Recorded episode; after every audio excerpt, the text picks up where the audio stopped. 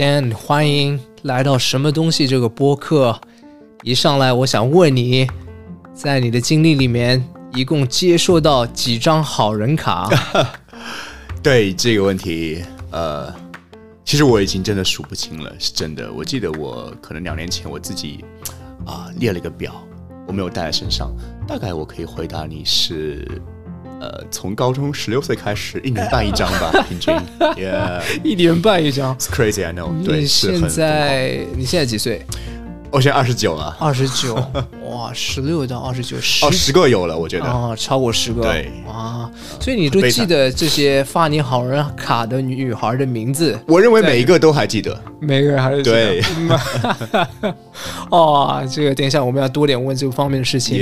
不过我们先要回到嗯，你童年的一些事情，想问问你，好啊，你童年的一些记忆啊，你在啊在是哪里上学的？在上海长大的吗？是是是，我老家不是上海，但是我从小两岁就在上海，嗯，一直到高中。所以你在童年的时候，你有什么样的人设？大家对你啊有什么样的印象？是我的人设是一个呃不太光彩的，怎么说是从小会被欺负。但到现在，其实我都没有很确定的答案，是说为什么会被欺负。我觉得我是一个很受老师喜欢，从小就从小学开始，老师都很喜欢我。很有可能就是因为你自以为很受喜欢，可能是因为这个原因被欺负吧。我觉得也许是对，在老师面前可能装的很乖，但是在同龄人面前，我觉得可能是呃，可能口无遮拦，可能会得罪人啊。我不自己不知道，嗯，对。那么同龄人确实都不太喜欢我，确实会欺负我。是，所以你是比较小个，比别的人比起来，对对，我可能你看我现在其实虽然个子不矮，但是我很瘦，嗯，对，从小就很看起来比较弱小。有没有女孩欺负你？呃，好像没有哎，一般都是男孩欺负。是，他们会怎么欺负你？啊，这个经历是，嗯，说起来是不太不太，肯定是不太开心的，但我觉得都很都过去了。对，呃，我觉得。可能没有被没有被校园暴力，没有被真正的打过，但这种欺负的感受是，我觉得有一个很很印象很深的例子，就是可能一起中饭，大家一起在食堂吃饭，就特别清楚。应该初中的时候，就有一个有个同学带了一个这个什么泡菜啊什么的，就他给大家都吃，就不给我吃。对，就是这样的一个情况。我从小学到后来，好像都都差不多。社交的威慑，也是我自己一个可能，我不像现在，我可能会呃，跟同龄人也好，跟。任何人，我可以会谦虚的去反思自己的问题，我愿意真诚的待人，真诚就不得罪人，不要做一个很冲的人。但是在以前可能完全没有这个意识。哦，所以你是一个比较冲的人。在对，可能可能是，然后可能很贱，说话很贱。但是我很可惜，我没有我没有机会去回去再改正了，我也不完全知道。嗯，但我觉得现在很感恩，我现在是有改变。是吗？那小时候呃。跟同龄人关系不好，但但跟老师关系不错，是很有意思。老师们都很喜欢我，是吗？通常来说，对，因为你成绩比较好，也不是，反而是成绩嗯一直都不是很好，但是老师们都很喜欢我。我觉得是性格吧，性格对，或者就像我刚刚讲的，可能在老师面前你表现的不错，但你在同龄人面前可能可能会口无遮拦，可能会得罪一些人，然后自己自己不知道。嗯，对，原来是这样。中考和高考发挥的怎么样？是这个好问题。中考跟高考发挥的都非常差，而且这两次都是，呃，真的是考完就哭的。是考完就都是呃，爸爸妈妈接，然后出来就狂哭。这两个经历都让我非常印象非常深刻，我觉得很难忘。你还记得中考和高考的地点在什么地方吗？在什么区？哦。好问题，我可能不完全记得，但是我一定是记得一个大概。对，而且我还很记得我中考的分数是这样的：中考的满分是那个时候是六百，六百，对，应该应该是四个一百五，right？是六百整，然后我是五百四十二，其实是不低了。对，但是当时是这样的，我后后来考到的是一个上海的重点高中，而且就是差可能差半分就进不了。对，这个很感恩。但当时我是语文是，后来发现是全班的，就是高中的全班的最高分，所以让我做了语文课代表。哇，那个是超常课代表，发超常发挥。就到高一的时候你是语文课代表对对对，因为是选的是高考成绩的语文最高的那个中考成绩，呃，sorry，对，中考成绩最高的那一个来当了高中的，这样比较公平，当了语文课代表。哇对，那你语文水平很高啊，呃，对，从小其实梦想是当个作家，作家，对，但是也没有想到那次发挥是很不错。但是哭的原因是最后一门考数学，我记得特别清楚，满分一百五，我最后一道题失误，就是完全不知道怎么写，因为大题你可能不会全部都答出来，但是你要答一大部分的，所以最后是一百二十七是比较低的。嗯，对，所以如果是那个不失误，可以冲击更好的学校。对然后语文拉上来一点，数学低一点就还 OK。对啊因为当时不知道。是中考后面的几个大题，特别是这种理科的，对，让人很紧张的。对一般拿到卷子就直接先看最后几道题 会看，但是平时也练了很多。你是就算你不可能全全写对，但是你要写一部分的。然后当时那个思路是一个字，就是一句话都写不出来，所以特别难受。一下子我几十分，对我知对对对，我知道我那时候就是其实模拟考都不如的，是一个考砸了的情况，所以我出来就狂哭。嗯，我觉得考砸了。你哭的时候，你周围有谁？我觉得就是爸爸妈妈在安慰我，他们很好，他不不责备我，但是就是就是安慰。他们也知道你考砸了，对，就是知道孩子的压力很大，但是已经考完了，就不会再给我继续更多的压力。我觉得这个是很感恩的。周围有人看到你哭吗？我觉得一定会有，但是我已经根本就不在乎了，因为是从考场出来，觉得自己最，但是所有的心思都在这个考试身上。我觉得考砸了，完了完了完了，因为太看重这个。其实中国学生一定都理解，我们太看重了，就是我们的考试的成绩，是感觉一考定终身嘛，是高考也是如此。嗯，对你记得你高考的作文题目是什么吗？哦，不记得了，不记得了。那你高考发挥的也不太理想。对，刚刚也说，也是考完哭，我还是个男孩子，但是还是蛮蛮爱哭的一个男孩子。对，也真的是发挥的很差。我还记得是印象中是是是，他是两天还是三天的考试，我是先考了一门之后觉得也考砸了，然后高中的班主任是英语老师，一直很喜欢我，啊、还是在安慰我说，不要先把这个考完就忘过，然后努力考第二天的。然后总体我觉得还是就很不好，很很低沉，因为高考其实比中考更重要，真的是一考定终身的，就决定去什么大学。当时觉得好像就决定了人生的这样一个整个的路径了，对，所以觉得考砸了也就很难过。是这个压力不仅是那考试两三天，你可能从高二结束的时候，或者初二结束的时候，初三、高三这一整年，对，非常正确，你非常正确。对我是一个不是很爱读书的人，而且也不是很擅长读书和考试。但是你想当作家，Yeah，但这个你知道，你知道韩寒吗？他是啊一个，对他是一个很好的作家，他文笔很好，但是他很抨击中国的这种语文的教育体制。是，所以你小时候，呃，可以说把韩寒当做一个标杆。也也差不多，对，你看过他的书，看过很多，我很喜很，当时很向往做这样的人。嗯，现在他拍电影了。Yeah，是的，啊，是个文艺青年吧？Yeah，是文艺青年，嗯没错，嗯，我会更多跟你讲一下，你刚刚提到的，的确是从高一、高二开始就有很多的压力。那我提到说，从小老师们都很喜欢我，的确是这样。呃，高中的时候，还刚刚提到这位老师是我的班主任，是英语老师。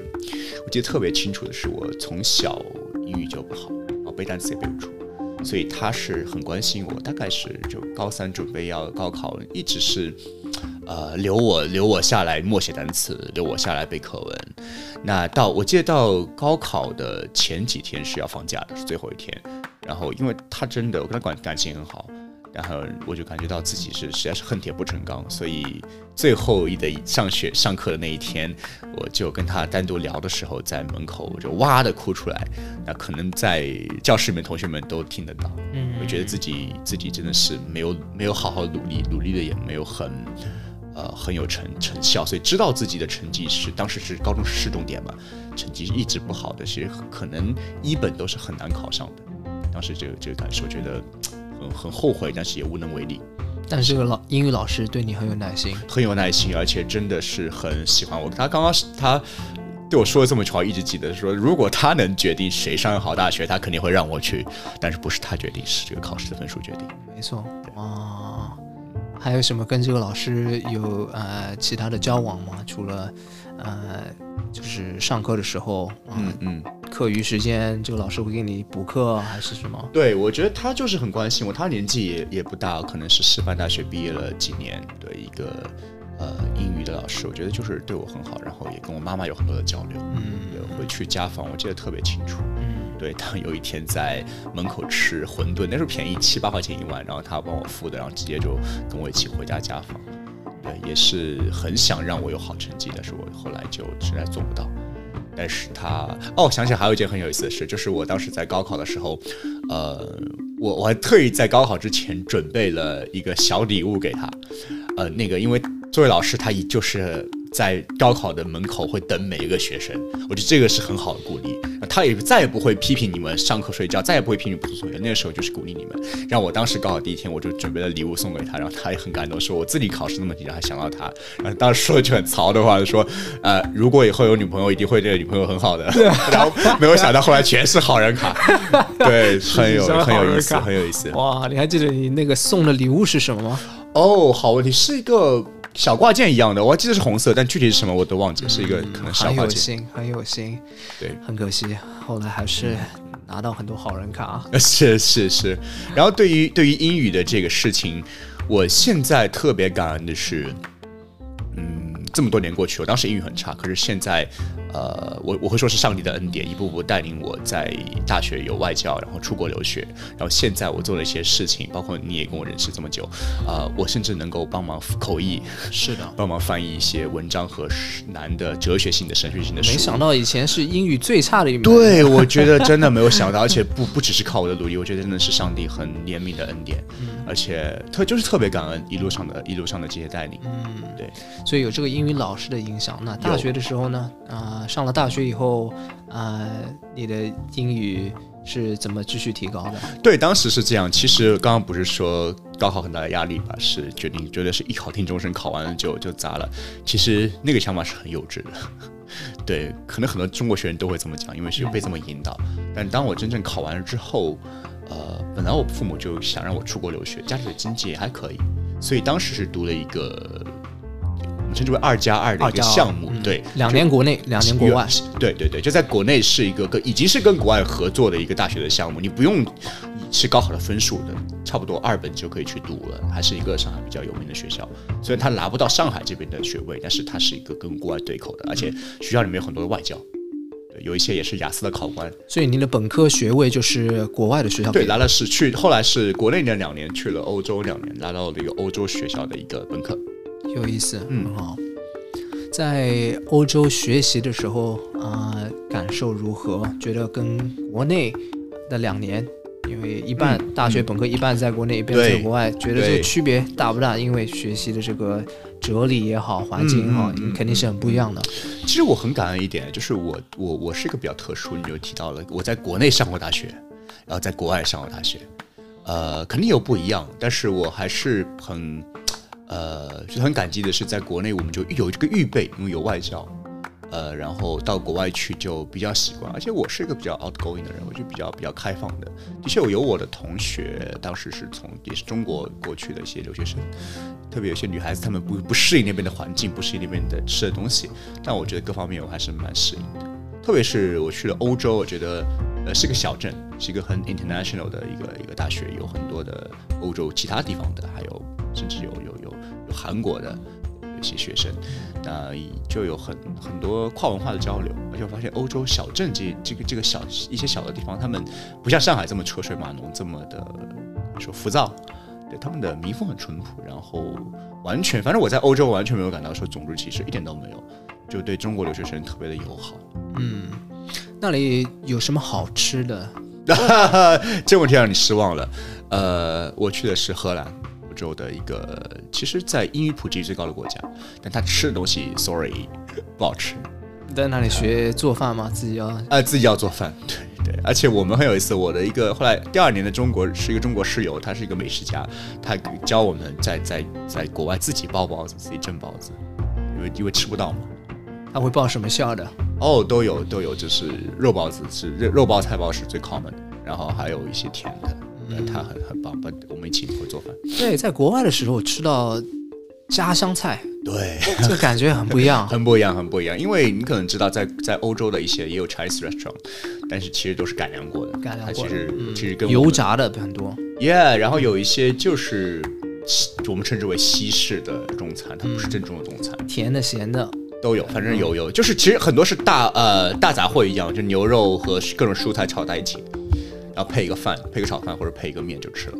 那时候觉得还是比较好吃，但是跟中因为好因为一年在一年在国外暑假才能回来的话，跟国内真的是没有办法比。但是我也习惯了，我觉得还是可以。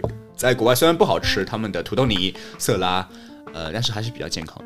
嗯呃，生活费用方面呢，在嗯欧洲的时候，呃，在欧洲，因为去荷兰的有几个原因，其中原因之一也是它的学费相比于英国和美国，它比较它不贵。对，所以我觉得各方面，而且我去的时候，刚刚说是一个小镇，而且那个小镇离我骑自行车十分钟就到就到海边，那个海边超级漂亮。是什么海？呃，那个就是荷兰和英国的交接的那个海，叫叫他们叫北海嘛，对，嗯对，景色很漂亮。就是海滩，然后对对对，还是个旅游当地的一个旅游景 local 的一个旅游景点。对，所以而且我我我会弹吉他，我那时候还会在海边弹吉他，我那种感觉特别棒。哇，你会弹吉他？对对我还不知道，呃，但是也很久没有弹了，哦也是大学开始学的。大学开始学的。你还记得你学的第一首曲子是什么吗？哦，可能不记得了，但是我们都是会从基本的最基本的到到难的。对我一直想学一个乐器，但当我想到学乐器的时候，我有一个目标，嗯啊，我想弹这首曲子，啊，或者我要唱这首歌，啊，OK，这就是我的目标。嗯然后啊、呃你你有没有类似的想法？就是你你为什么会想学乐器？大学时候 Yeah，我当时是喜欢，可能很多人都会喜欢 Beyond，喜欢 Beyond，摇滚乐。嗯对我可能不是为了哪首歌曲，但是我觉得那个哇，那个那个精神很好，那个很积极向上的精神特别好。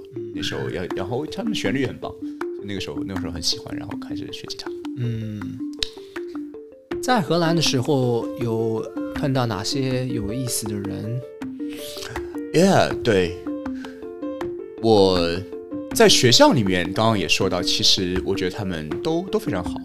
对我跟外国人也聊得比较来。那我是在荷兰，我接受了基督信仰，开始信耶稣，那也是一个很很长的故事。其实跟我被发好人卡有关。我在国内被发一张好好人卡 Sorry？国外对，也在在国外。其实其实，在国外一共应该是被发过两张。两张 我刚刚说平均一年半一张，这是这是真的。对，那当时就觉得很痛苦。其实其实你会发现，我们聊的一直都是很轻松一些话题，但是人生的确有很多的痛苦。我当时在荷兰也是追一个女孩子，就是被好人卡，就觉得很很伤心。那也是就你在想人生的这个目的和人生到底做什么？爸妈把我送送送出来留学读书，我也不吃不吃喝不愁吃不愁穿的，那到底意义是什么？呃，当时就很痛苦，但是有一个学长，当时他就是基督徒，比我大一岁的中国学长，啊、给我给我传这个福音，给我讲讲耶稣是谁。那后来经过呃，其实是是是还是蛮长一段时间，自己就相信了，还一起去了荷兰人的教会。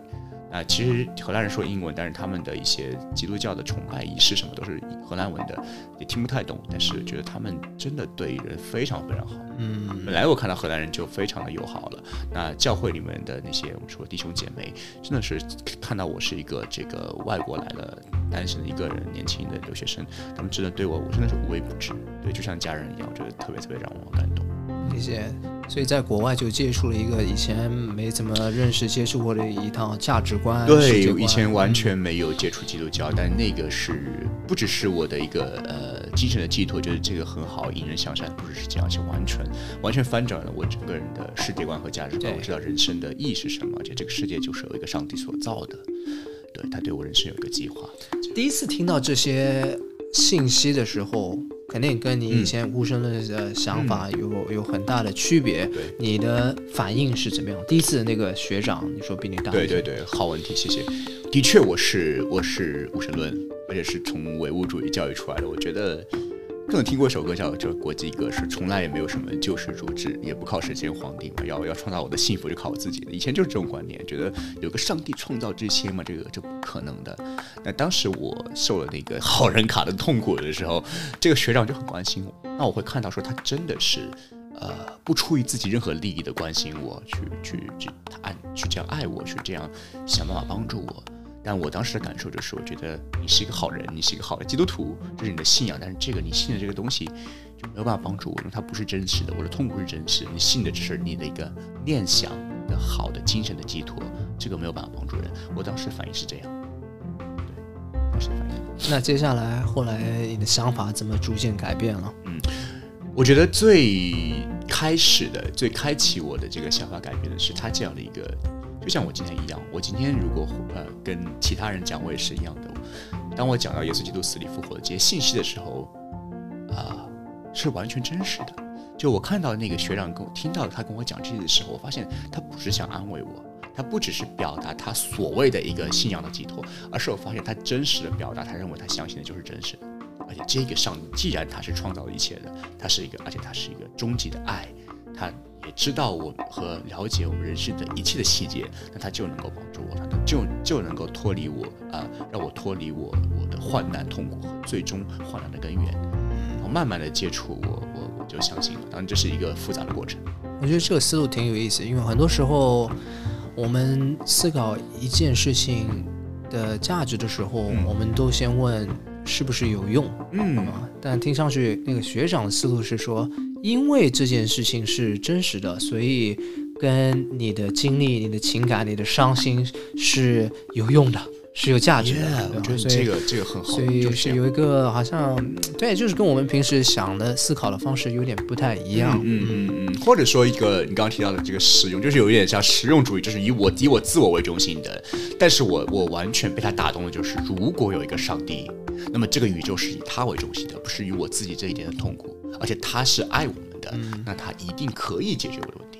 有的时候就需要这些如果，然后一个横杠这样的一个假设，然后帮助我们去思考哦，如果是这样的话，对，哎，那怎么会影响我生活的每个方面？是包括谈恋爱，包括学习，对啊，所以在那里两年，嗯啊，有没有工在那里工作，留下来工作了，还是回国了，还实习？哦，有一个实习的机会，是那个学校本来就不然比较 practical，比较有实践性，所以它是要求的。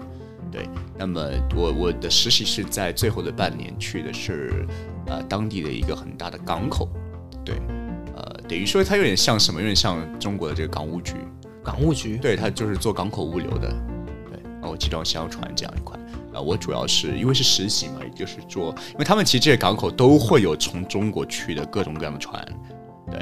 各种各样的集装箱也好，这个这个轿车也好，那么其实是简单给他们做一点中国市场的招商引资的一个分析。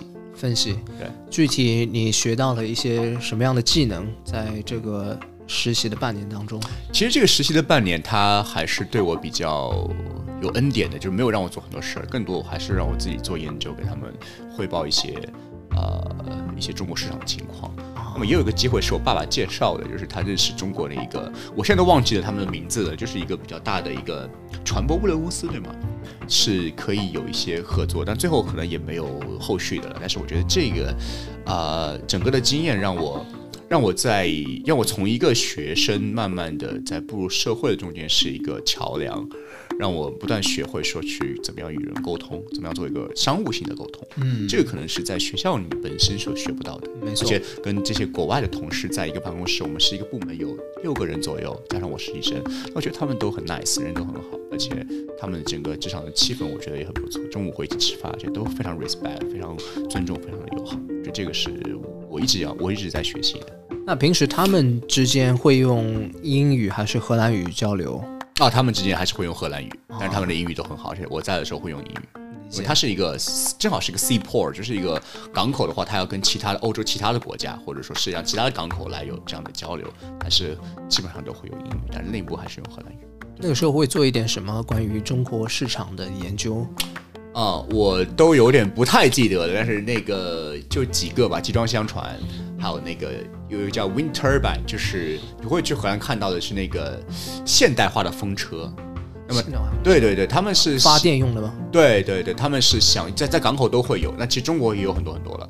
那他们可能是因为其实其实这些都是很多是中国生产的，对他们就是说去考虑是不是呃去在中国招商，然后让中国哪个生产的能够到他们的港口里面，那这个其实是一个呃，总结来说是一个双赢的一个是事情。需呃，这个贸易之间的沟呃沟通和交流，是是所以你就在当中起到起到这个作用。对，还刚刚说到还和一个中国的公司有这样的一个合作可能性的一个沟通。是的，达到一个双赢的一个情况。嗯，然后那个实习做完了以后就回上海。对，就回国了。其实当时也有考虑是不是有可能在荷兰找一份工作，那的确好像没有很顺利，而且呃自己也没有学荷兰语，我觉得我语言没有那么，刚刚说到英语当然是很差，呃语言没有很好的天分，那荷兰语我觉得学起来很很难，它跟英语很像，它都是日耳曼语系。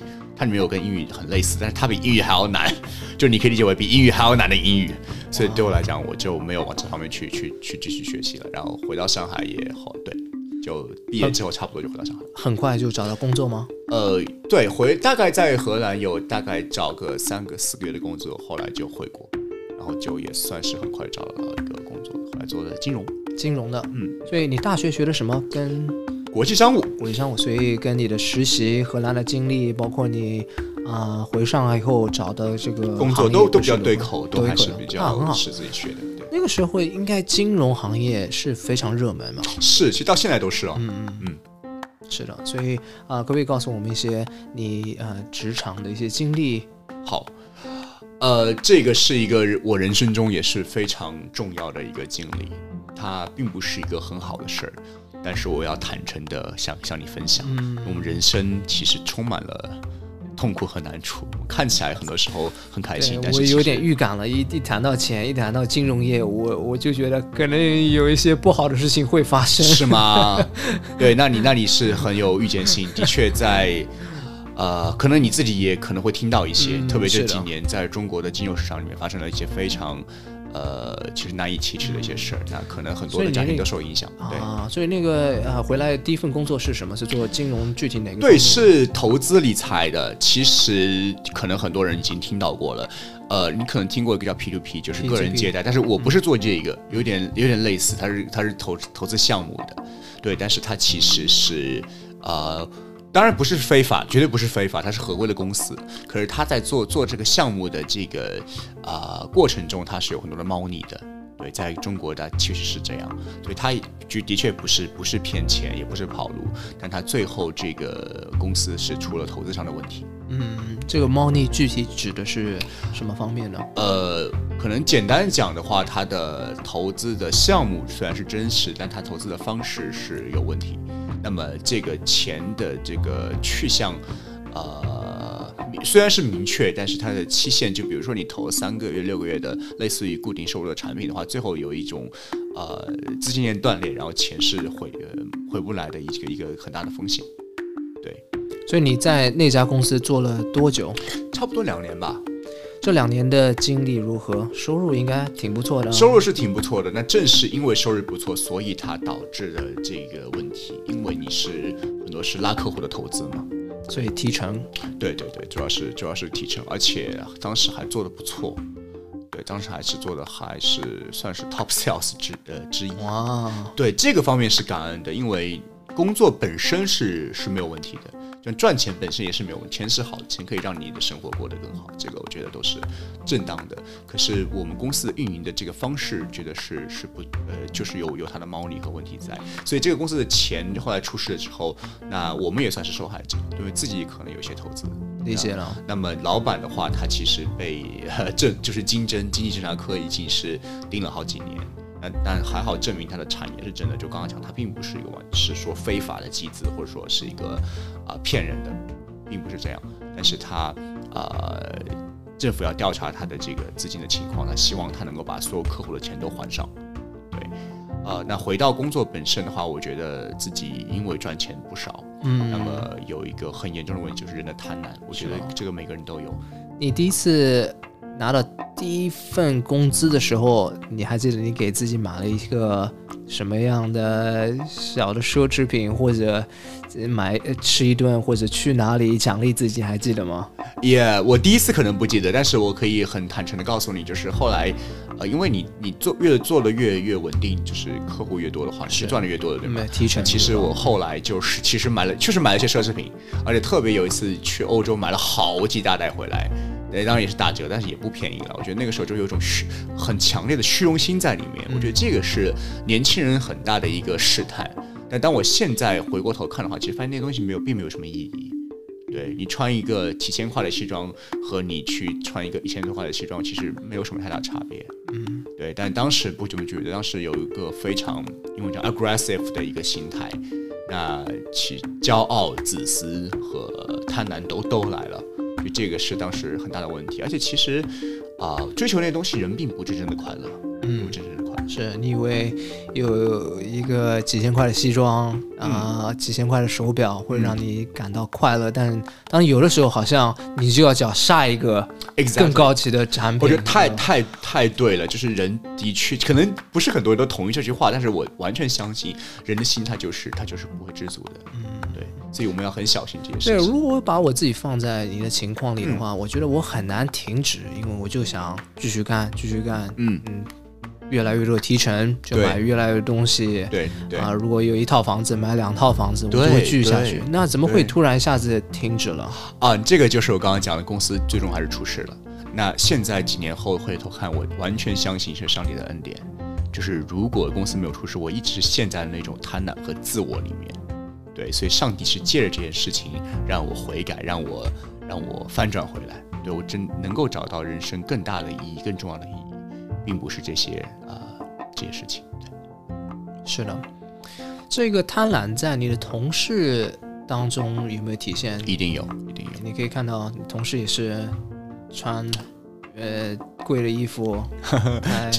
Again，就是其实贵的衣服并本身并不是错。嗯，我再一次，包括女孩子们喜欢买一些贵的包包，我觉得如果你有经济条件是没有问题的，但是更重要是看你的心。嗯。对，其实圣经里面，耶稣，耶稣，我们的我相信的这位耶稣，他也讲到了更更重要的，并不是你的行为是什么，而是你的心里面的动机有问题的话，那才是真正的问题。真的挺难的，在我们生活的大城市当中，可能不止上海，所有的大城市当中，啊，物质都是非常重要的，对一个考量的一个标准。嗯哼，我们可能看到一辈子看到的广告的这个数量是。远远超过我们上一代，是是是，我们的呃父母这一辈的，我每天受这些广告的轰炸，非常同意，非常同意。我们很容易就要跟着这个潮流走，对吗？但你有没有发现，就像你说的，那么很多的潮流，很多东西要你买广告，说这个好那个好，但是你有没有这样的经历？我相信很多人都会有，就是你买了，其实后来没有用。嗯，肯定肯定。对，我现在真的，我现在后来去买的一些奢侈品，其实发现有一些可能后来用到了，但是就像我说的，我我那个婚礼的场合，我穿个一两千的或者和几千的，没有什么区别。皮带人家都看不到，你为什么要买一个三千块钱的皮带？对，然后但其实后来有一些东西都就是没有用了。是的，就是浪费。嗯，哇，这个金融行业真的不容易。对，同事也，而且不光是贪婪，他也有勾心斗角。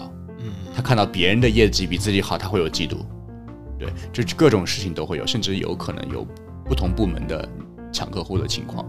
那这个就是职场里面，啊，可能电视剧里面可能有时候放的很好，但是人性的这个黑暗和人性的这个败坏，在我觉得在职场里面可能比在学校里面会更加的体现。对，学校里还是比较单纯，像阳台更更多来讲可能是，当然也有些很不好的事儿。是的，嗯。现在回头看你。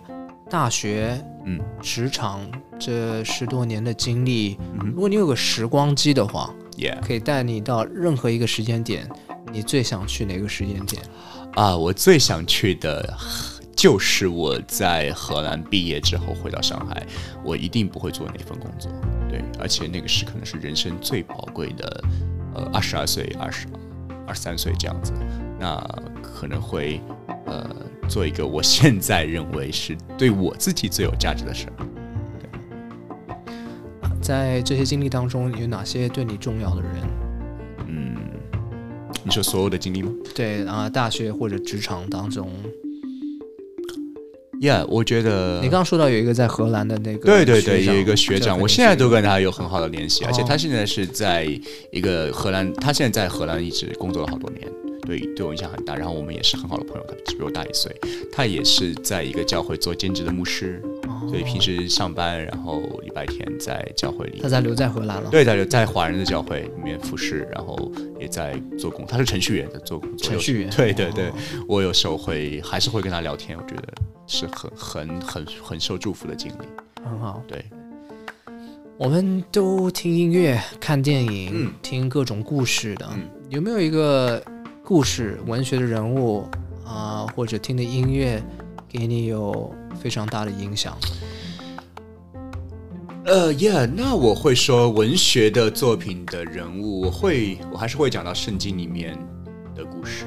看起来你圣经看了很多，我们谈的圣经谈了不少。啊是是是，我很乐意，我很影响你的世界。观是是是，对我这个呃最重要的的确是圣经。那我很想很想分享一个，圣经是不是就是卖的最多的在历史上？的确是，的确是，我觉得这个大家可以呃百度、Google 都可以，的确是这样。不管是否相信，这个可以看看。是因为它的确是人类历史上，包括现在的，如果你把一本书来比较的话，它就是最畅销的。是嗯，所以你说这、呃、圣经当中的一个故事，对，圣经当中有讲了很多的历史，以特别是以色列人历史和以色列人之前的历史。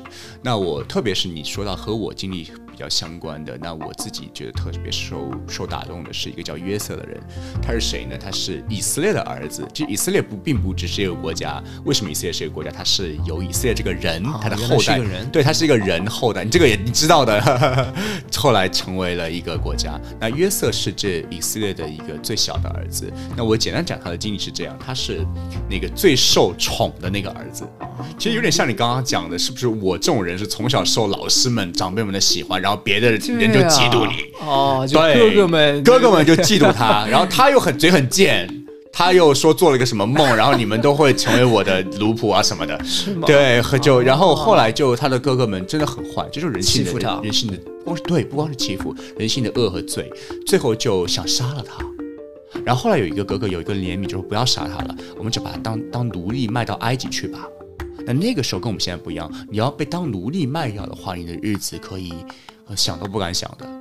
然后他他到了埃及去之后呢，经历了很多事情，甚至是被被一个一个一个一个一个家主买了之后呢，因为他能力比较强，圣经说上帝眷顾他，然后他成为那个家的一个管家。那其实看起来很好，可是那个这个他的主人的妻子却贪恋他的这个可能小白脸长得很帅，啊，对，然后然后想和他同寝，呃，勾引他。那其实他不从，可能就被诬陷，然后就因为这个诬陷被下到监狱里去了。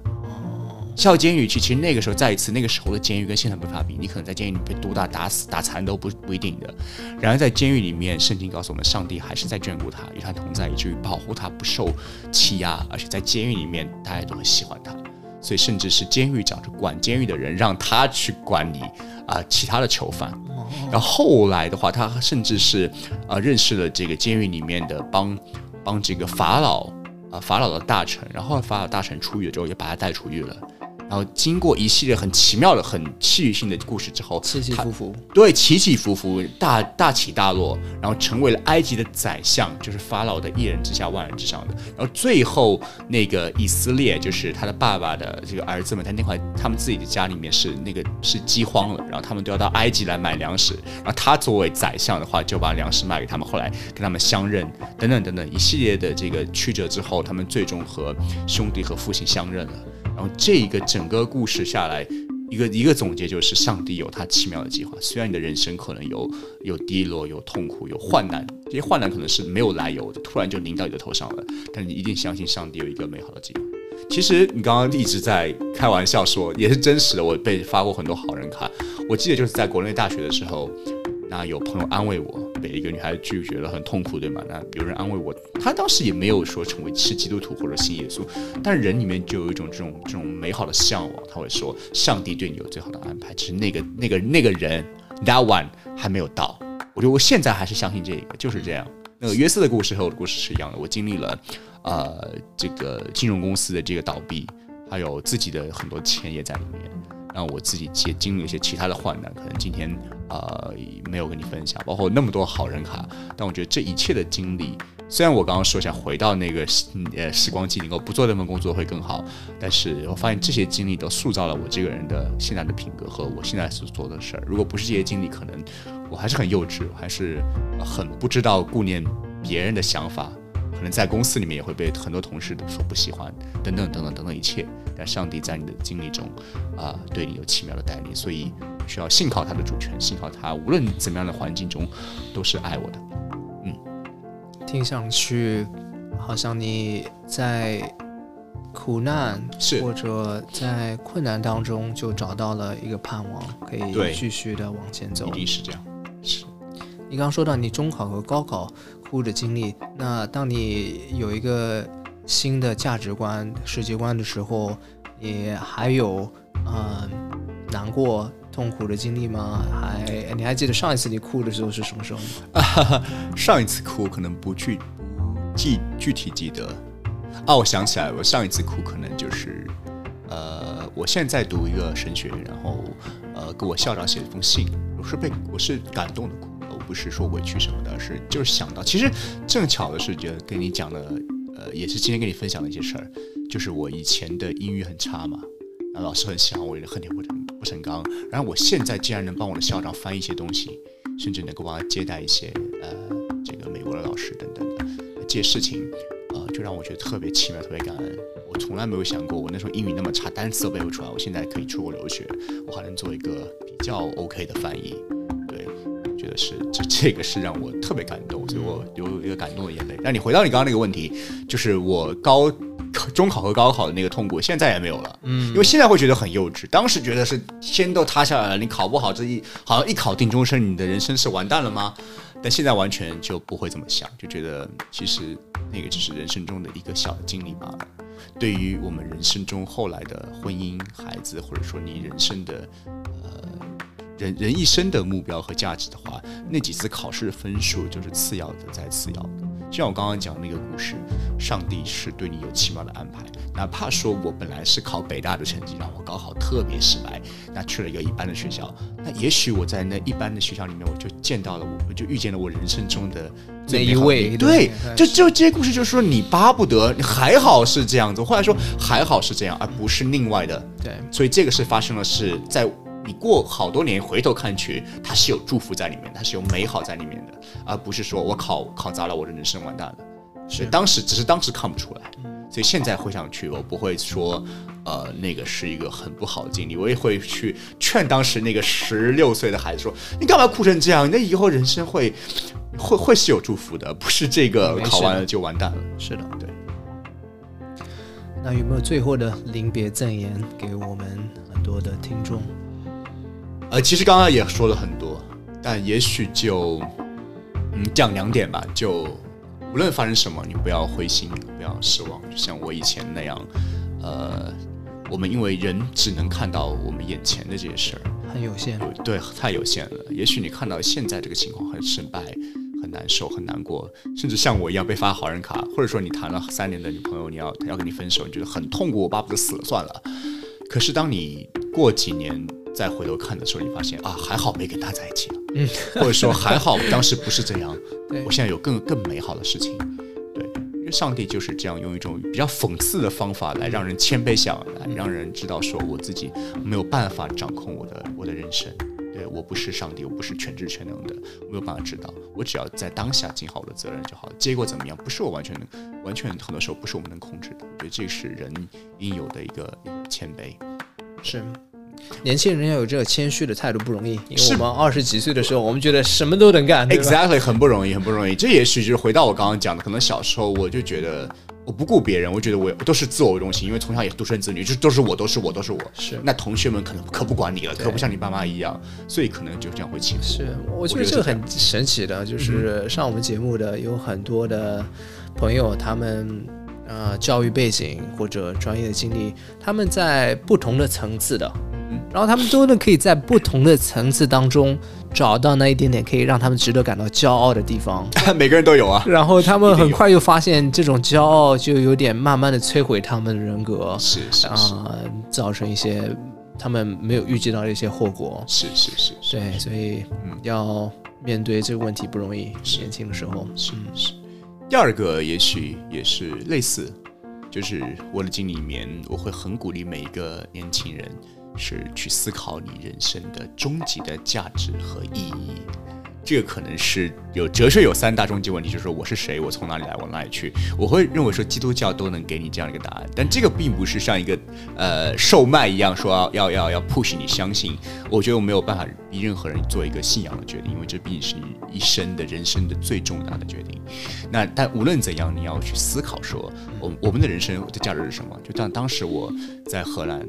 呃，被被发好人卡之后，我会想说，哎，父母呃也有这个钱，在上海还不错，中产阶级嘛，也不说很有钱，但是能够送我去国外读书。那我我成绩再好又怎么样呢？别人再夸我，再喜欢我又怎么样呢？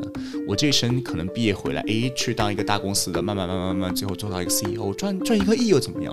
就我人生的意义到底是什么？只是简单的快乐吗？只是啊，娶个漂亮老婆，买辆好买个好房子而已吗？